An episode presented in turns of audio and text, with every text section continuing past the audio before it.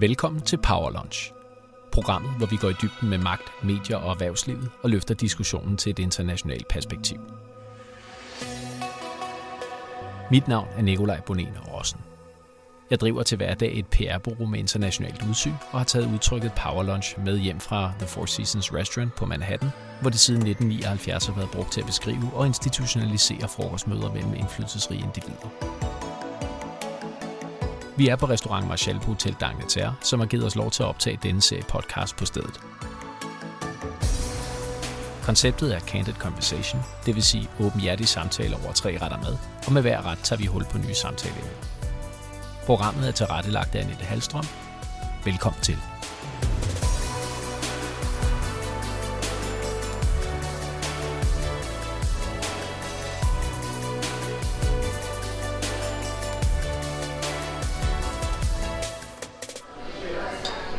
Mykhailo Vydoinyk is the ambassador of Ukraine to Denmark, a diplomatic mission which was established on February 12, 1992. That is, at the present time of this recording, almost exactly 30 years ago.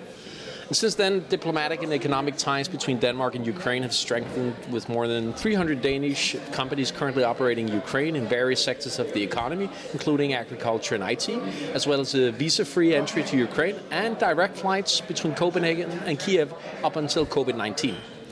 However, in 2022, it is evident that COVID 19 is no longer the biggest threat to European stability. The Russia Ukraine conflict and standoff is. And in hopes of getting a better understanding of this situation, I'm very pleased to welcome Mykhailo Vydoinyk for this episode of Power Lunch, set amid the escalating conflict at the Ukrainian borders. Mr. Ambassador, thank you very much for taking the time off for seeing us here today. Thank you very much for inviting me. It's my pleasure as well, and I'm pleased also to be here this wonderful hotel. I know this is a well world-known hotel, and also the restaurant itself is very prominent among diplomats and among ambassadors too. So thank you very much. I hope you enjoy the lunch. And What are we having here? So what we're serving you here gonna be served uh, fried codfish. We have it with a pumice puree, with some steamed uh, carrots and yellow beets, and with a sauce maso. Okay. Thank you. Thank you very much. So, Mr. Ambassador, you took time off as well recently to participate in a longer television interview with Danish TV2. There, you discussed the outline of the current Ukraine Russia conflict. You said many interesting things during this interview. Notably, you confirmed the public notion that this is the most tense development uh, since 2014, where Russia occupied the Crimea Peninsula Peninsula and engaged in armed conflict in the eastern Ukraine province of Donbass. I'm going to start off by just asking you, in your perspective, what is this new conflict about? Well, first of all, I would like to say that this is not a new conflict. The conflict lasts already for eight years. It started in 2014, as you rightly mentioned, by the occupation of Russia of the Ukrainian uh, peninsula, Crimea, and also their invasion in the eastern part of Ukraine. And uh, I must also say that the, current buildup of Russian troops near Ukrainian borders it's not also something new. The troops are there for almost eight years, so we consider it not something which is rapidly happening near Ukrainian borders. This is something which exists, but what is new about that Russians and, and Russian President Putin openly declared its interest and showed to the rest of the world, to the Western world, that uh, he has some demands and uh, that he wants some, I would say, concessions from the Western countries. So, what is it that he wants? Concessions? Well, uh, it's difficult to say. You should better ask President Putin about that. What What is our assessment? That I think what he wants is to make Ukraine a failed state, to regain control over our country, to stop any democratic developments uh, in the closest neighborhood to Russia, and also to show to the world that Russia is a superpower and, everybody should respect it and should be feared of, of this country.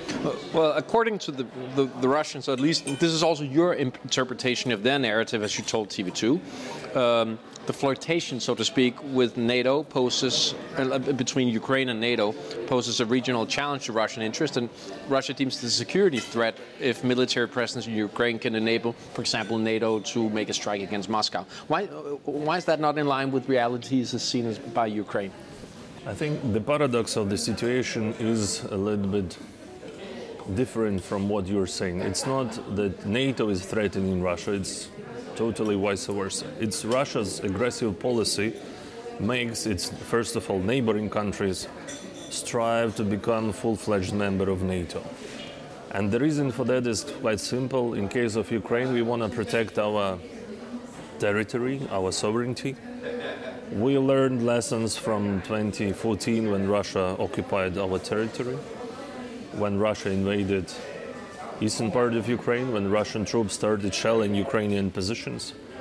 All these things naturally brings us to the idea that uh, we should protect ourselves and then we start, started, let's say, assessing what are the possibilities for that. And, and so we ended up with the decision that the best solution to protect our territory is to become full-fledged member of NATO. This is the only reason we are trying uh, to become uh, to, to, receive this membership. so there is not a threat uh, to Moscow in Ukraine becoming a member of NATO. That is what you essentially are saying there. Look, in our assessment, I mean, if speaking about the general situation in the world, if Russia would not invade Ukraine, if Russia would offer cooperation and friendship to NATO allies at least, yeah, if Russia would not cause these intimidations, these threats uh, to any other countries which are neighbors to Russia, then the dialogue would be quite different. But Russia chose this path. They are threatening their neighbors. They are trying to regain control. That actually makes natural decision, natural choice of its neighboring country to try to join NATO uh, group, let's say, of allies, because this is, in our assessment, this is the only thing which can preserve and prevent any potential probes or attempts from Russia to take control over the neighboring countries. So this is our assessment. As I understand it, also consulting with a notable Russia expert uh, on, on, the relation of the situations, a, key motive behind Russia's um, uh, military pressure in Ukraine right now is the agreement reached with the Minsk II treaty in 2015, which was approved by Germany and France and the UN General Assembly. And for the uninitiated listeners, I should mention that the Minsk Protocol is an agreement which sought to end the war in the Donbas region of Ukraine. It was written in 2014, I believe it was, by the Trilateral Contact Group on Ukraine, and that consists of Ukraine, the Russian Federation, and OSCE. And the question here is, will Ukraine you know, live up to it and give Donbass that uh, far-reaching autonomy within Ukraine as was in that agreement? If you read this agreement, you will find a lot of interesting things there. The first option is that the agreement itself should uh, should cease its existence by 2015. So, both, so let's say the sides which signed this agreement should implement it in a year period. So, so from the point of view of, of, uh, of law, let's say the agreement expired already, but we fully understand that there are no other at this time, no other options the agreement itself is not ideal for us, and there are lots of things and, uh, which we disagree with. But agreement is there, and this is what our president recently also emphasized several times that Ukraine will implement it. But the problem is that uh, Russia differently reads this agreement comparing to the rest of the world, and and that's the main problem because since the last meeting of the leaders of Normandy format in 2019 in Paris, they have agreed on several things which Ukraine and Russia should implement, starting from implementing the ceasefire regime, also opening up new checking points near the conflict line, exchange of the political prisoners and other uh, prisoners who are right now, yeah, in Russian prisons, etc. And all these demands from the Ukrainian side have been implemented. We have constructed several checking points. We have sent the, our intents to give back all the prisoners that Russia wanted to, to have exchanged. We also ordered our uh, soldiers to stop any potential shelling and the only thing they can do is you know to shell in reply if they have been attacked by uh, by those from the other side of the conflict. Okay, so they can only respond to fire. They can only respond, which is natural, and uh, they are clear with that. I mean, if there is a threat to their lives, they definitely should, uh, yeah, protect in, themselves. In the, in the interview with the TV2, you said as well that if Russian troops would uh, cross the border, Ukrainians are ready to take to weapons and defend your country to quote unquote the last bullet. You cite polls mentioning that one third of Ukraine's citizens are willing to relocate to the front and to fight the aggressor. And this notion is very much also underpinned by recent footage released uh, showing how civilians uh, are being uh, given crash courses in, uh, in, in, combat training and so forth. what is the status of your mobilization at this moment? Well, look, I mean, uh, this is quite clear that we have to protect our territory, and we will do that. We have no other country or land to, you know, to escape or to flee uh, from our country. So this is the only thing what we can do is to protect our families, our homes, and to resist as much as possible. So in case of any further escalation or uh, open in, in invasion from the Russian uh, troops, definitely we will shoot back and protect our territory. So it goes without saying.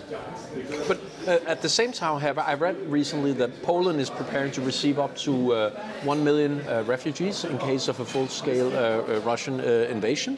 When, according to my own sources in Kiev, I've spoken also with some Danish employers there. There are people moving actually right now closer to the European borders of uh, Ukraine uh, in case of a Russian invasion, um, and not the Russian border, so to speak.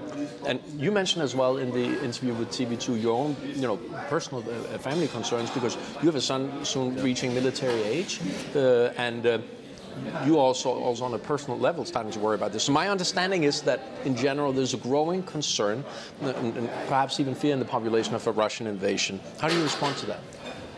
Look, I mean, I think the behavior of people is very natural. And even recently, during the visit of my foreign minister to Denmark, he also. Which was last week? Which was last week on the 26th and 27th of January. he also mentioned that the let's say the speed of selling air tickets and the speed of selling weapon in the guns uh, uh, stores is almost you know growing uh, so fast and with the same level. So it means that of course there are families who are fear of any potential escalation and think how to protect their relatives their parents kids. So some of them are buying tickets and uh, sending people to Turkey to Egypt to, to let's say some some other countries so that they could stay there for a while and see what are the developments in, in Ukraine. And the others are preparing uh, to protect their own homes and houses, so they are buying guns, uh, hunting weapon or whatever they can buy, uh, of course following all the permissions, etc., and and preparing for the worst. But what I would like to stress here that the main idea behind all these developments in Ukraine is that first Ukraine is prepared. Ukraine is no longer a weak country as we were in 2014. And Ukraine is prepared to give as strong as possible resistance to any potential Russian invasion. This is issue number one. The second thing is that what we are striving to do is to avoid any panic in the society. And we would like, and what the authorities in Ukraine are doing, is showing to the population that you should rely on your army. You should not buy all these, you know, uh, media things and threats and intimidations which comes from Russia, and you should not immediately go, you know, to the bank, withdraw cash, or, or do anything which will negatively affect your. Keep calm and carry on. Yeah. So this is the the major thing because I mean, as I said, those troops are near Ukrainian borders for eight years. There are no, let's say more troops currently who could, you know, uh, create this bigger threat as they are, or as they were, for example, even last spring. You you might also remember that suddenly they started planning exercises near Ukrainian border, and there was also a kind of an escalation. So, so is the threat uh, overrated by media currently? I mean, it is being portrayed as a new development. I realize and I respect that the situation has been ongoing since 2014. If you look at the level of diplomatic, let's say, pressure and presence of the European and American leaders on the territory of Ukraine, of course, there are new developments in the country. So this is you cannot compare it, let's say to the situation even half a year ago or, or years ago. But the situation with the Russian army is still the same. So, as I said, we live in the times of war for eight years. So, our, let's say, uh, response to this is stay calm, be prepared. Of course, observe the situation, but don't panic because this is also in the interest of Russia. I mean, to create this panic, to disrupt stand normal, let's say, economic life of the country. They already, let's be honest, succeeded in some attempts. Our financial market started slowly, you know, showing that some of the investors are still frightened and they're trying, you know, to escape or to withdraw from Ukraine.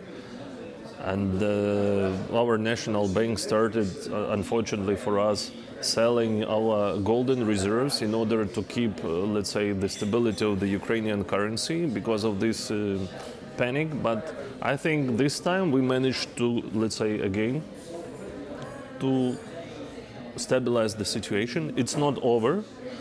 It is still in the process, and next week we will receive again several prominent leaders from European countries like uh, Chancellor Scholz or President Macron. They are planning to visit Ukraine to show solidarity with Ukrainian people. So I think, uh, yeah, this time the situation intense but still under control.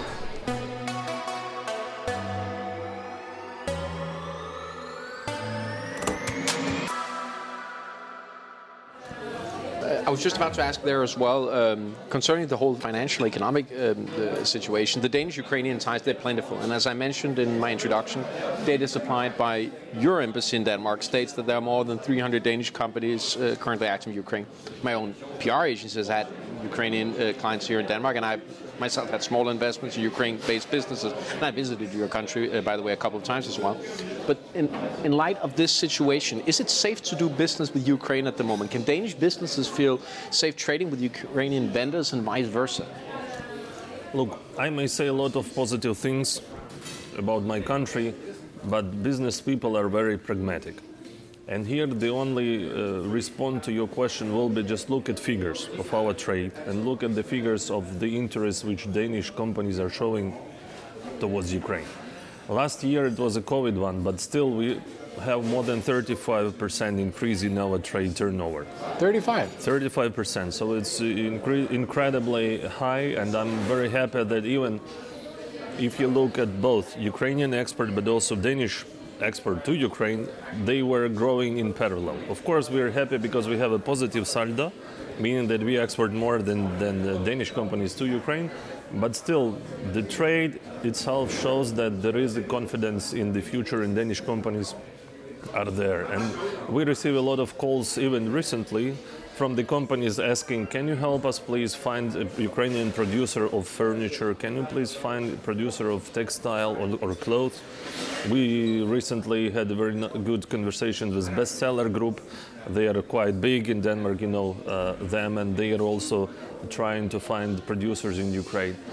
The major signal from them is that look, COVID influenced the natural chains of, let's say, delivering goods China is becoming more expensive and a little bit far away from Denmark. Ukraine is very close. Ukraine is just, you know, one day by truck and you will be in Berlin or you can reach Denmark. It's only two hours by airplane, so businessmen don't waste a lot of efforts and time to go to Kiev to have, let's say, bilateral talks with local businessmen and return back home. So, I mean, from all these perspectives, Ukraine is becoming closer and closer partner. And in general, if you look at our trade with the EU in, back in 2014, before Russian invasion, Russia was number one trade partner of Ukraine. Right now, European Union has become trade partner number one of Ukraine, with the overwhelmingly, let's say, bigger trade volume comparing to what we have with Russia. So it means that all Ukrainian companies or also started reorienting themselves towards European Union. So I think this is yeah a very a pragmatic approach, and uh, business is there, and business is calling us and, and, asking us for support, and that's very positive. And I personally, as well, I should note, uh, heard uh, nothing but the best, and I only personally only had nothing but the best of experience in dealings uh, with Ukraine. What I'm merely reminding is, uh, as well, um, regardless of how pragmatic uh, business people are, they are also, at the end of the day, people. with the same fears and concerns as so many other people. And I want to also to remind you there that the Ukrainian president and the government says that there is no immediate risk of a Russian invasion, but the U.S. says the opposite. How do you explain this discrepancy? We don't have any discrepancy. We have just uh, sober assessments of the situation. But does the U.S. then know something that Ukraine doesn't, or vice versa? Uh, no, we all, on a daily basis, I may assure you, exchange with our uh, data, intelligence data, with our American partners as well as EU partners. So there is, there are no secrets uh, from us, and they also assess the situation. But as our president said, that comparing to, for example, Americans, we don't have any other country to flee, you know to flee. I mean, this is the only way we, we should protect ourselves by just you know saying openly that uh, we should prepare for the worst, but in any case stay calm and react accordingly, not to create panic because this has a negative implication on the on the situation inside Ukraine. Is the media narrative there skewed, in your opinion, here in the West as well? Well, media is uh, yes, you're right. Right. I mean, media is media. They always want uh, you know to show some kind of sensation or or you know to draw attention of the readers, which is their work and which is a normal thing. But uh, we should rely not only on the media but on many different resources uh, in our assessment of the situation, and that's what we are doing, and that's actually what our president also told to President Biden during his recent phone conversation. So the alternative there to media is also to trust the sources coming out directly, the public communication there from your government uh, on that. First and uh, foremost, for the Ukrainian population, yeah, we should follow, I would say, uh, example maybe of the Danish people. In many cases, I can see the Danes have a trust to your government, and uh, they are trying, you know, to follow the recommendations of the government. So this is something which we want to also have in Ukraine, and that's our vision. I mean, the president uh, always try to explain to the population that please trust us. Uh, we will do whatever we can in order to protect you.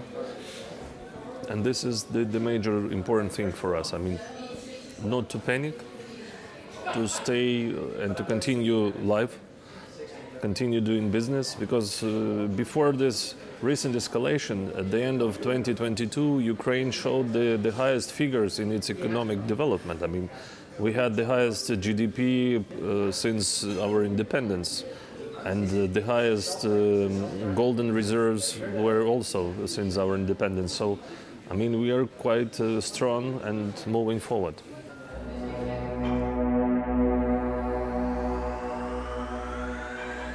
One of the things that are being discussed in Western media most recently is that the U.S. intelligence community has recently stated that Russia would plan to stage video footage of Ukrainian aggression as an excuse uh, to engage militarily.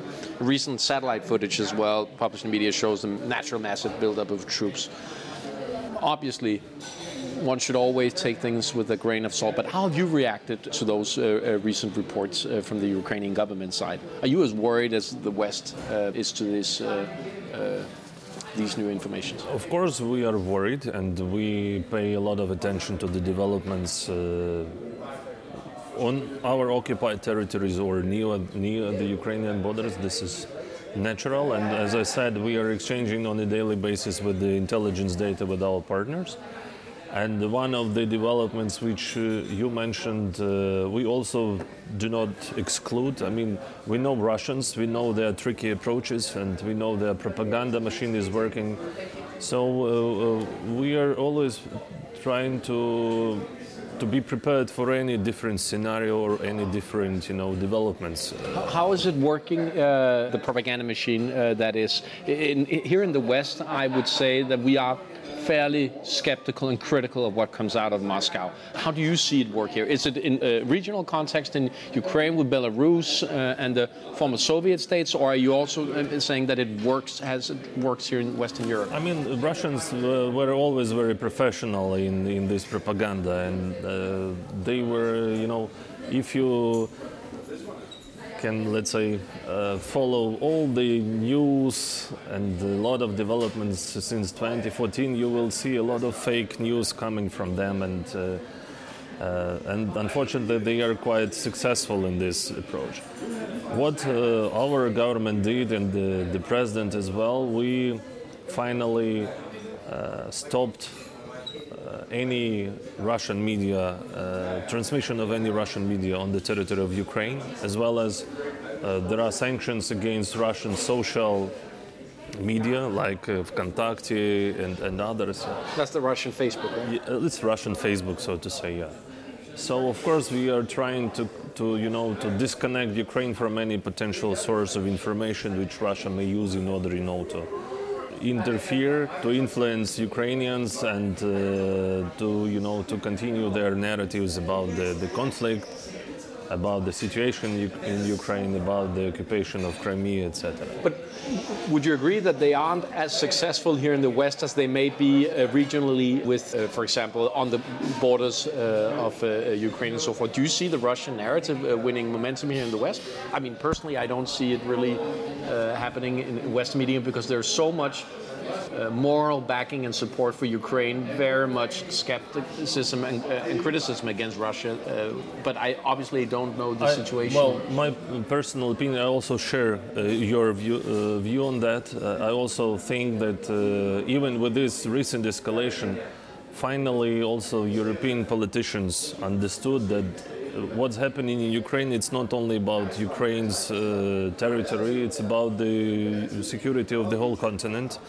And if uh, the invasion will uh, take place, the new, let's say, uh, invasion into Ukraine, it will definitely have uh, negative repercussions for the whole Europe. So that's your key point as well. That the stability of Ukraine is not just about stability of the Ukraine; it's about the stability of the entire continent. It's about the stability of the entire continent first. It's about the because if it can happen to you, it can happen to every one of us. Of course, I mean you can even, if you wish, you can approach the Lithuanian ambassador, for example. They are very much concerned about the developments uh, in Ukraine, but also about about, let's say, the developments in Belarus because they are in a close neighborhood and they are afraid of any potential escalation also near their border. You all remember this migration issue. I mean that they were, you know, uh, putting so many, let's say, people onto the borderline and you know, pushing them, let's say, to cross the border with Poland, with Lithuania. So we all know what Russians can do, and that is a big concern for not just for Ukraine, but I would say for the whole European continent. But in general, again, we should talk about the, the geopolitical fight between the democratic between the democracies, let's say, and the authoritarian regimes. So this is uh, more than just about Ukraine. This is about the future development of the world, in my opinion. You mentioned in the interview with TV2 that uh, Ukraine was NATO neutral, so to speak, up until 2014. And in hopes that you know guarantees of protection for the major nuclear powers was upheld following your nuclear reductions, and it should be here be mentioned that up until the 90s, Ukraine was the world's third largest uh, nuclear capability, following uh, U.S. and Russia. Now you're NATO positive, and mentioned to TV2 as well that in the future you will quote unquote definitely achieve that membership what stands in the way currently in your perspective? I mean, you're right. I mean, the assessment is very, very clear, and I would say that uh, this is because of Putin' uh, aggressive policy. Ukrainians started demanding from the government uh, to reorient the country and uh, to increase our speed towards becoming a member of NATO. If you look at the level of support of, let's say, uh, NATO membership among the Ukrainian population back in 2013, for example, before Maidan, before the occupation of Crimea, and right now you will see totally different figures. Back then, uh, I would say that approximately 30 35% of the population, and also they were divided. I mean, the western part of Ukraine were more, uh, let's say, naturally closer to, to become member of NATO than the, the eastern, uh, let's say, part of Ukraine, where uh, people were always having closer relations with Russia. I mean, because they were in a region which borders Russia, and it's natural that they had a lot of trade with Russians. But right now, you would see that the majority of Ukrainians, despite the regions, are already in favor of becoming a member of NATO. So there is a huge move towards uh, this, the, these changes in the population's mind that uh, NATO is an ally and not an enemy for us.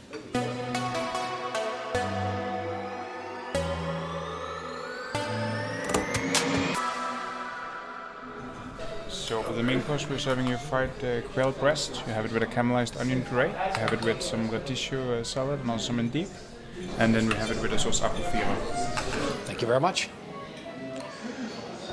I would like to just note to you that most analysis and most indications are, however, that Ukraine will maybe not become a member of NATO, regardless of all the rhetoric in, in the West. And uh, I don't know if you know this yet, Mr. Ambassador. I can tell you just hours ago, uh, the Secretary General of NATO, Jens Stoltenberg, he accepted the job proposal from uh, the Norwegian Central Bank, uh, commencing September 2022. At least that's what uh, the preliminary reports are. Why one must assume that all his comments uh, made by him should be taken perhaps a bit lightly, with a grain of salt, so to speak. Uh, how, if, if not through NATO, how will Ukraine take care of its own security going forward? We should do both. We should do our homework. In order to become a member of NATO, of course, there are lots of, let's say, criteria which the potential candidate should fulfill, and we fully understand this. So, uh, what we see and what is our plan, let's say? We would and we will continue the reform of our uh, armed forces. We will do our best in order you know, to implement all the criteria which NATO has in order uh, that we could join it in the future one day. I remember a lot of skeptical discussions about the visa-free regime with Ukraine back in the 2000, I think, seven or six. Uh, it was I was a little bit younger as a diplomat, and I remember the rhetorics of Germans, for example, that it will never happen because Ukraine will become a new, let's say, source of migrants towards EU, that you will abuse with this visa-free regime, etc. But right now, everybody is, uh, you know, uh, happy that uh, Ukraine got this. There are no, let's say, any single case that Ukraine want to misuse this. There is a big demand for Ukrainian labor in the EU market, including Denmark. So I wouldn't be, you know, that strict saying that Ukraine will never become a NATO member, and this is uh, how we see the developments. Well, Indeed, uh, um, the, the visa-free regime have benefited both Ukraine and, and, vice versa. Danes can also travel uh, to Ukraine uh, visa-free, and uh, it has worked uh, fantastic. Uh, and nobody, I believe, doubts the development of Ukraine over the, the past couple of decades, even. But concerning your stability and your situation, which was really also what the question was about, I remember you mentioned to TV2 that Ukraine is a lot stronger now than it was in 2014. You mentioned it initially as well. And in the interview you made there, you highlighted your country's expertise in partisan warfare and the fact that it's, it's, it's, not a profitable matter to invade another country. And you, you even said that, you know, in case of a full-scale invasion, it would be very difficult to control Ukraine. However, I just want to run, you know, some comparison numbers to you that I obtained from a Financial Times article the other day. They cite the Global Firepower Index for 2021 and Politico. So, active personnel, Ukraine, 255,000 uh, troops. Russia, 1 million roughly. Fighter and attack aircrafts, Ukraine, 67. Russia 1,531. Attack helicopters 34, Russia 538. Smaller warships, Ukraine 13, Russia 214. The only parameter where you reach just half of Russia's strength is towed artillery, armored vehicles, and reserve personnel. Would this be enough to keep enemies at the gates? Look, once again, when I mentioned in my last interview, which you're referring to, is that uh, you're right. I mean, they can start invasion. They can even succeed in moving deeper into our territory. But as I said, they will face a lot of resistance from Ukrainian population. And if you are comparing, let's say, the, the powers of our armies, then I would give you another example. I think some of uh, our let's say, listeners remember the Chechen war, the war in Chechnya, uh, when a big power like Russia was trying, to, you know, to, so to say, to conquer small Chechnya on their own territory. And you all remember how many even years it took for them to do that with such a small let's say piece and of, they never succeeded in finland for example. And they never succeeded in finland. Yeah the history teaches us that. So my assessment of the situation is that, of course, from the Ukrainian point of view, we would like to avoid as much as possible this uh, scenario of, of, open escalation and open war with Russia because it will not end up in Ukraine and there will be just big, you know, uh, destruction of all, of everything and big casualties on, on both sides. In my opinion, if Putin finally decides to invade, this will be uh, beginning of the end of his regime in Russia. One thing is, you know, to tell to the media that uh, Ukraine is full of fascists and uh, to create an enemy from Ukraine for your local population. Another thing is to send letters uh, to the parents that your son or your daughter has been killed in war with Ukraine and to return them, you know, coffins of, with bodies. And then it's natural that Russian parents would ask, what is the reason for this war? What are we fighting for? We were always, so to say, brothers. We had very similar mentalities, a lot of similar things with regards our culture, and suddenly Russia started this war. So, in my opinion, this is also a big risk that local Russian populations, including local Russian political elite, will uh, start uh, behaving in a different way uh, with regards to Putin's regime and his closest allies. And I don't exclude that if such scenario will, happens, let's say, then it will end up with the end of Putin being uh, in the top of the country. Well, indeed, history has taught us many things. I remember in the interview you said there, if you want peace, you need to prepare for war.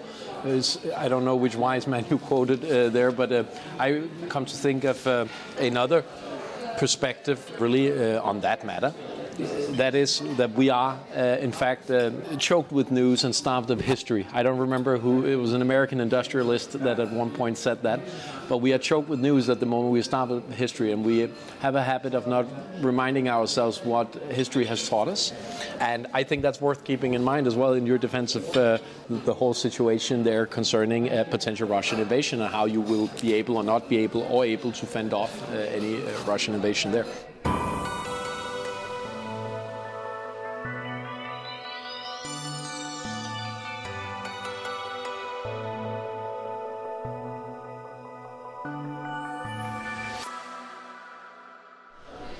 I remember in that uh, TV interview, you said that you expect military support from NATO countries in case of a Russian invasion, but this despite the lack of an actual NATO membership. However, and you realize obviously the difference as you said as well, but asking that if the West does not send troops, then perhaps they'd send uh, equipment and weapons instead.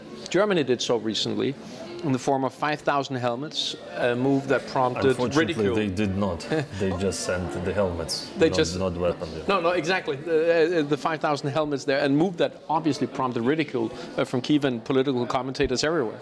I read one tweet here that said that obviously the plan is to have 5,000 Ukrainian soldiers run across the border and headbutt Russian troops stationed uh, there. Uh, wrote, I think it was Marina Weisband. She's a Ukrainian board writer and former politician on Twitter. And the hashtag helmet, uh, the German word for helmet, suddenly also started uh, trending obviously it has been seen as an insult from Germany. But why is Germany reacting in, in this way? Why are not taking the full extent of the responsibility that you expect from them? As I said, I mean, uh, even replying to your previous questions with regards what Ukraine can do. I mean, as a, one thing is, of course, to prepare our own army for, let's say, implementing the criteria necessary to become member of NATO. And the second, of course, thing what we are doing is to increase our defense capability. Uh, so we will do both. We will increase our defense capability and we will continue reforming our armed forces, which would, you know, at the end meet the criteria necessary to join NATO. And here, just recently, our president also uh, came up with the initiative and he signed the decree saying that we will increase the quantity of our army by 100,000 uh, people more. So you mentioned like 250 thousands is a regular army of Ukraine, so we will have in the coming years an increase of uh, by uh, 100,000.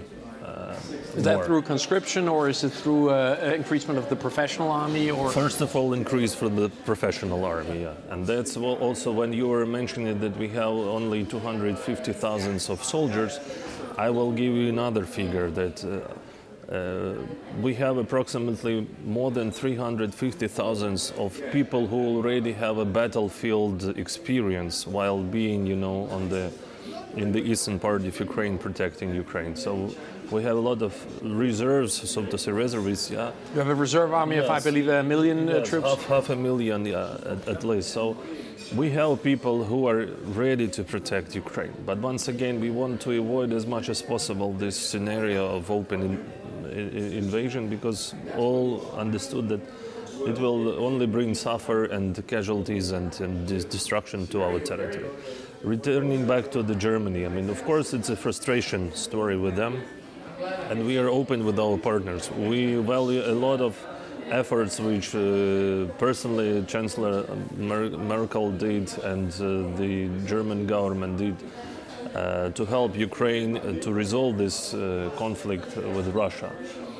But on the other hand, we are also open with our partners saying that, look, such an approach negatively implicates and has and doesn't help to resolve. So, what, what do you need to, to, resolve that situation? What is it that you would expect from a country like Germany or Denmark for that matter? We already submitted the list of our needs and as you know, some of our allies already replied, and we are receiving uh, javelins, for example, from the United States. Uh, recently, Great Britain delivered some uh, system also to Ukraine, uh, anti-tank system, or how to say. Other countries like Estonia, Czech, Czech uh, Republic, the, the Poland also they declared and they are ready to submit some kind of weapon.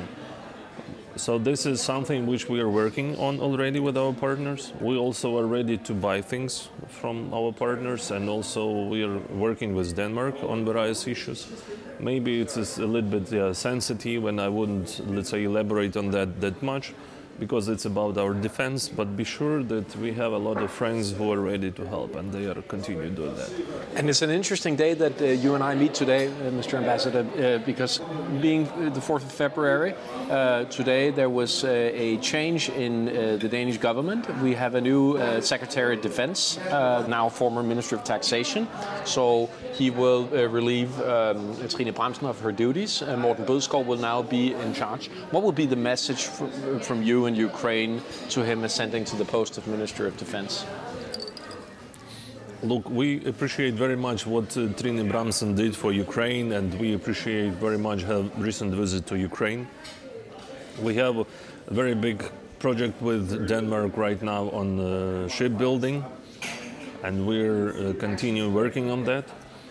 Also, as I said, we have uh, Danish advisors who are working with our Ministry of Defense. We have a lot of Danish support We have a demining uh, center in Ukraine, which is you know functioning also with the assistance of, of Denmark. So we have plenty of things where we cooperate. I have also uh, personally approached several Danish producers of uh, weapon or weapon-related, let's say, technologies with the offer, let's say, to establish cooperation with Ukraine, and they are very positive. One of them, you can even perhaps you know a company named Weibel. They, we bought radars from them, and there is. Is that the same as Terma, something like that? Uh, it's not the same. They are separate companies, yeah, but but they are producing yeah uh, very professional radars, which are needed for us, including let's say to testing our uh, rockets, our uh, ammunition, etc. So we have plenty of things where we cooperate already with Denmark, and we continue to doing things like that. And with regard to the changes in your government, the only thing I would say is, for me, clear that your prime minister was very open with my minister, saying that Denmark is on our side, that Denmark condemns any aggressive policy of Russia and Denmark will do its best in order to help Ukraine protect and restore its territorial integrity. This is the, the strongest message we received from your head of government, and I think that under her leadership, the new Minister of Defense will also uh, look at Ukraine, and will also we will try to find also uh, and to continue these uh, relations which we had with his predecessor, with Trine Bramsen. Okay. Well, that sounds that sounds reasonable, but I, I, would expect as well that you would expect from the new Minister of Defense and Denmark in general that it is not just about words, but that they're also backed up with actions. So, uh, one thing is uh, with the, the, the weapon systems, but what about soldiers in case of an invasion, boots on the ground? I mean, as I said, I mean, once again, uh, we are f- fully aware that Ukraine at this stage we are not a member of NATO, so there are no obligations on NATO behalf, let's say, to send troops to the territory of Ukraine. And with this, uh, let's say, message, uh, what we are trying to do is we are trying to let's say, to ask our partners if you can send troops, please help us to increase our defense capability, including by sending weapons uh, of a defensive character, which we need in order to protect. Our main goal is here, you know, to increase our defense capability to such a level that Russia would think twice before, let's say, taking the decision to invade. This is very clear. Russia, in our opinion, respects only those who are strong enough.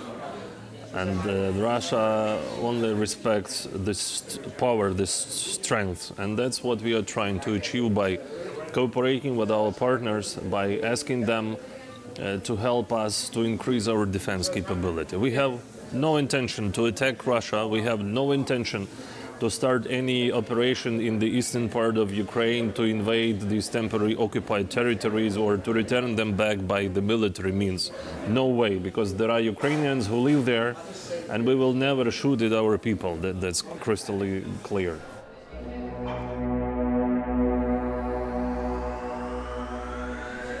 So for the dessert, we're serving you some coulis berries. You had with a vanilla ice cream, and then with a foam based on uh, buttermilk and some lemon verbena at the top.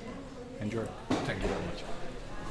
You, you've stated that you have invited your nation partners to engage on three levels of sanctions against Russia in an urge not to repeat a 2014. That's the worst case scenario, and we don't want that. One, political sanctions. Two, economic sanctions against individuals or sectors, and third, military to increase your defense capabilities. And uh, I believe as well that your point is that the more powerful sanction tools may bring Russia to the negotiation table. But again, you say as well to me here that Russia only understands one thing, and that's power and strength. How does that uh, uh, align really with sanctions? Are sanctions, power, and strength uh, enough for Russia? I mean, once again, I, I, would like to remind our listeners and viewers that sanctions are not the tool in the hands of the EU to punish Russia. Sanctions is a tool to return them to the table of negotiations and to return them to the general idea to respect international rule of law and to respect other countries' sovereign right to choose whatever path they want, whatever developments they, they want, whatever partners they want uh, to cooperate with. So here, sanctions is really a very strong and powerful tool in the hands of our European and uh, American uh, partners, which we may use in order to deter Russia from any potential escalation or from any desire to invade Ukraine. And uh, this is something which also we are trying also to explain to our partners that look, unfortunately, back in 2014 we failed. Uh, there was no harsh reaction on, on behalf of uh, the EU leaders, in our opinion, and America, which uh, could stop Russia from occupying the territory and starting uh, invasion yeah, onto uh, the eastern part of Ukraine. So this time we do not want to repeat the same, let's say, mistake. And that is why we are, when we are talking to our partners, we are saying, look, be prepared for any potential developments, even for the worst scenario. And you should signal right now, immediately at this stage, that Russia should know what kind of punishment it, it, might expect if, if they decide to invade. So this is a clear message, and I think it works. And uh, it's not about that Russians get used to live with sanctions or Russians don't care. Believe me, they care for very simple explanation. When the, the first sanctions were imposed on Russia, if you were looking a little bit about, uh, into the development of economic, let's say, uh, situation in Russia, you would see that the exchange rate of Russian ruble dramatically uh, was, uh, you know, uh, depreciated uh, because of the sanctions which have been imposed. That means that Russians started uh, becoming, let's say, poorer because of the stupid uh, policy which uh, their regime, the Putin, Putin regime, started implementing towards Ukraine. So this is a very simple explanation. And that is happening right now as well in, uh, in Russia. There that is, is uh, happening, yeah. The, the, ruble is also losing its power, and uh, there's enormous pressure on the ruble at the moment in Russian businesses. I mean, once again, we want to explain to our Russian people that Ukraine fully understands that Russia is our neighbor, and I think all of us wants to have good relations with neighbors or whoever they are, but based on the very simple thing that everybody should respect the rules, everybody should respect each other, and everybody should build these relations based on really, I mean, these normal, standard, understandable principles. But if one country decides to invade another country, decides to occupy its territory, decides to start, let's say, shelling on the population of your country, please don't expect that everybody will be polite and everybody will be open to you and everybody would respect you in this case. So this is a very simple thing. So if Russia has real intention to return to the normal life, which would definitely benefit their people first of all, not just Europeans or other world, but first of all their own population. Then we are open for this dialogue. I mean, our president is open uh, for the dialogue with President Putin. Our president initiated several times that please uh, sit on the table and let's talk about how to resolve this conflict because every day we receive bad news from the conflict zone that one or two soldiers of Ukraine are dead, are killed.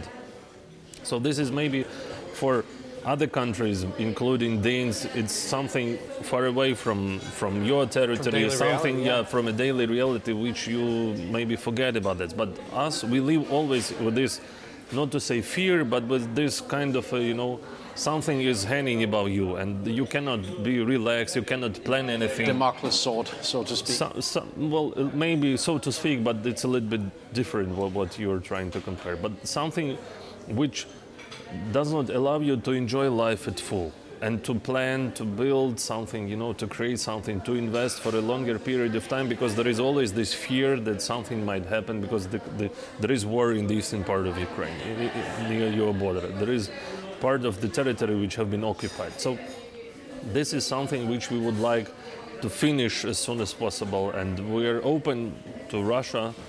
Please sit on the table of negotiations and let's find the solution but not demand from us any concessions which and, and again you are you are neighboring countries. You have been brothering countries for many, many years, and, uh, and tensions decrease and they, uh, they rise.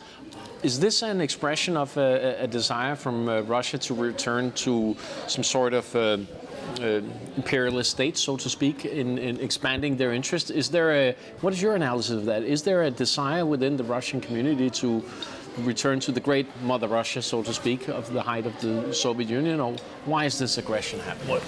In our opinion, I might have here two answers. The first one that successful Ukraine causes a lot of problem for uh, the regime of Putin because one day Russian population may ask, look, Ukraine succeeded, they have democratic society, they have freedom of media, they have freedom of uh, political parties, they are uh, traveling uh, without any visas to Europe, they can enjoy life, they cooperate with Europeans. I mean, why don't we do that? I mean, if they used to say that we are very close, uh, I mean, as, uh, as people, why cannot we live this way? So I think one of the answer to your question would be that Ukraine causes a threat to the basement of, of Putin regime because if you look his at ideology, Russia, his this is this, this is ideology. This is something which uh, Russia continues starting from maybe Russian Empire or starting from Soviet Union to create an enemy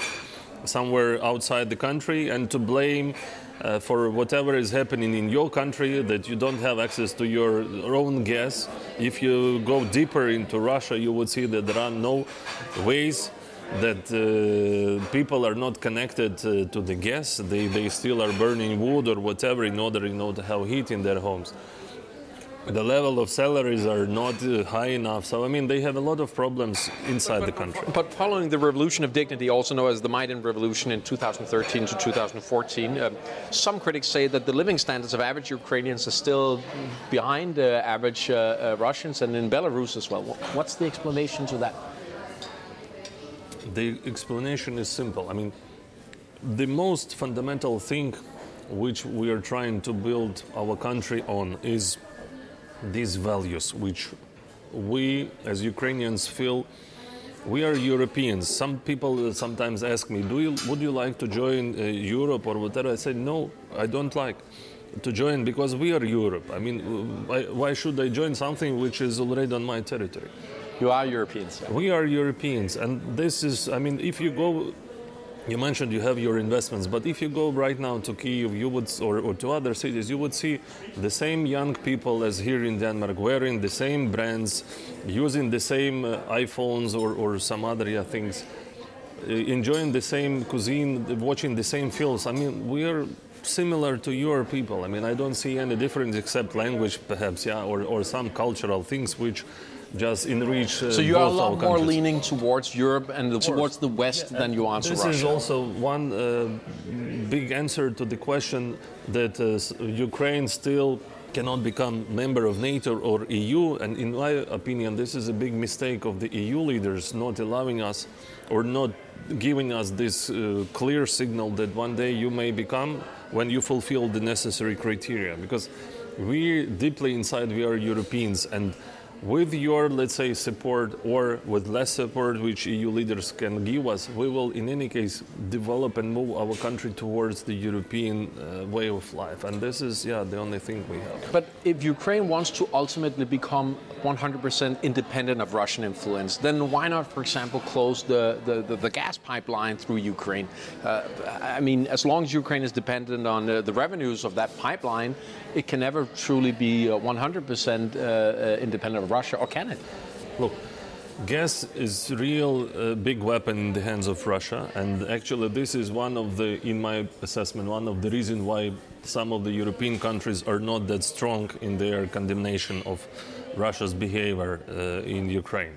Because they are also dependent on Russian gas, and they are afraid that Russia would suddenly stop supplying gas to their uh, people, and then the, they, their population would demand a change of the government in their own country, let's say, because of this policy. So, gas is a big tool in the hands of Russia, and this is our joint, let's say, task to decrease as much as possible the dependence on Russia, of Europe, including Ukraine, from Russian gas. And that is why we were from the very beginning against the construction of Nord Stream 2. That is why we were addressing Germans first of all, but also other countries, including Denmark, that please don't allow this project be implemented because you will create another tool of influence for Putin. And recent increase in the gas prices shows it quite perfectly that uh, if Russia wants, they can easily you know, press a lot of European uh, governments with, the, with those uh, prices for the gas. So this is a big issue for Ukraine as well. But what we are doing, we are trying to decrease the consumption of gas by, let's say, increasing our energy efficiency policies. Also, with the assistance of Denmark, we have a separate project with you. Also, uh, by the way, in February, uh, one of the Danish company will start implementing big project on isolating the uh, multi-store buildings in Ukraine. Uh, they will be co-financed by European Investment Bank and European Bank for Reconstruction and Development. So the plan is to uh, let's say to warm up or to isolate uh, the, the walls of 1000 big multi story buildings in Ukraine and to decrease consumption of heat. Another thing which we are developing is our own production of gas. We have a lot of, uh, let's say, deposits of gas.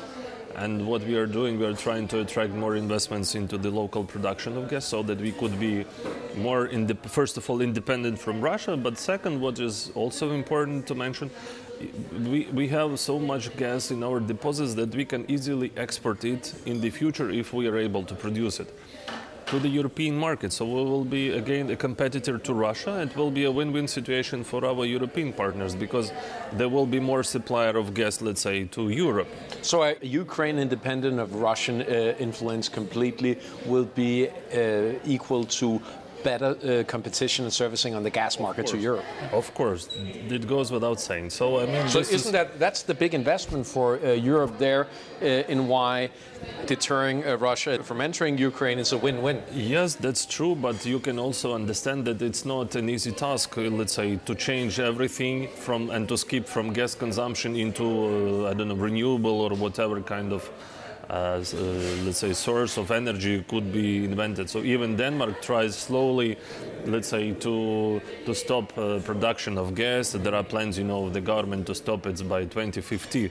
So still a lot of years ahead of us, and still, still right now you are also consuming a lot of gas to, to heat your households, to, for the chemical industry or, or uh, other needs. So gas is a tool of influence, and this is in the interest of both of us and also of our European partners to decrease this dependence on Russia as much as possible.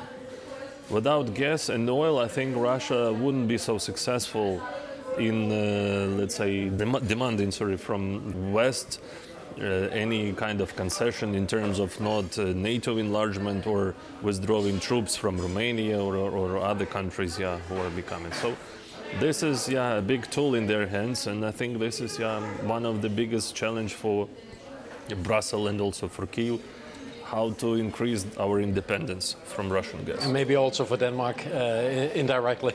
Uh, also for Denmark, I think your government understands this quite well. Uh, even recent uh, increase in gas prices also uh, showed that this has a negative, you know, uh, implication on first of all on your industry. A lot of companies, unfortunately, in Ukraine are suffering right now because yeah, uh, comparing to the households, we have a special tariff set by the government so that people can still afford, let's say, pay for the for the gas for their private use.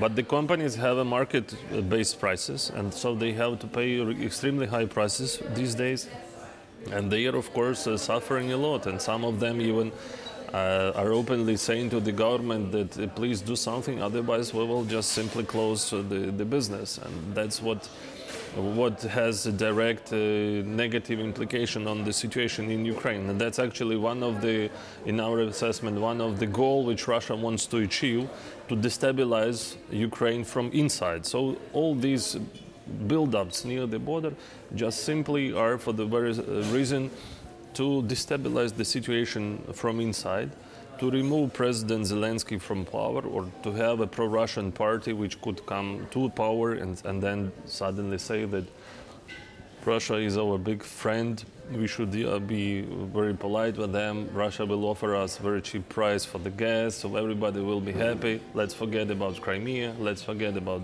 Donetsk and Lugansk. Sometimes it happens even in, in one family. So uh, we, they can find a lot of explanations. Well, I'm sure the, the coming time won't uh, give anybody the opportunity to forget Ukraine.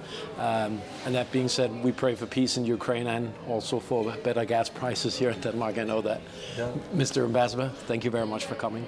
Thank you. Thank you for the invitation. It was my pleasure to, to have a nice chat with you and also to enjoy good cuisine. So thank you for the invitation. Thank you very much.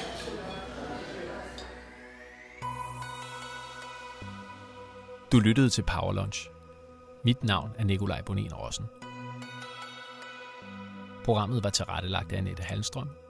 Tak fordi du lyttede med.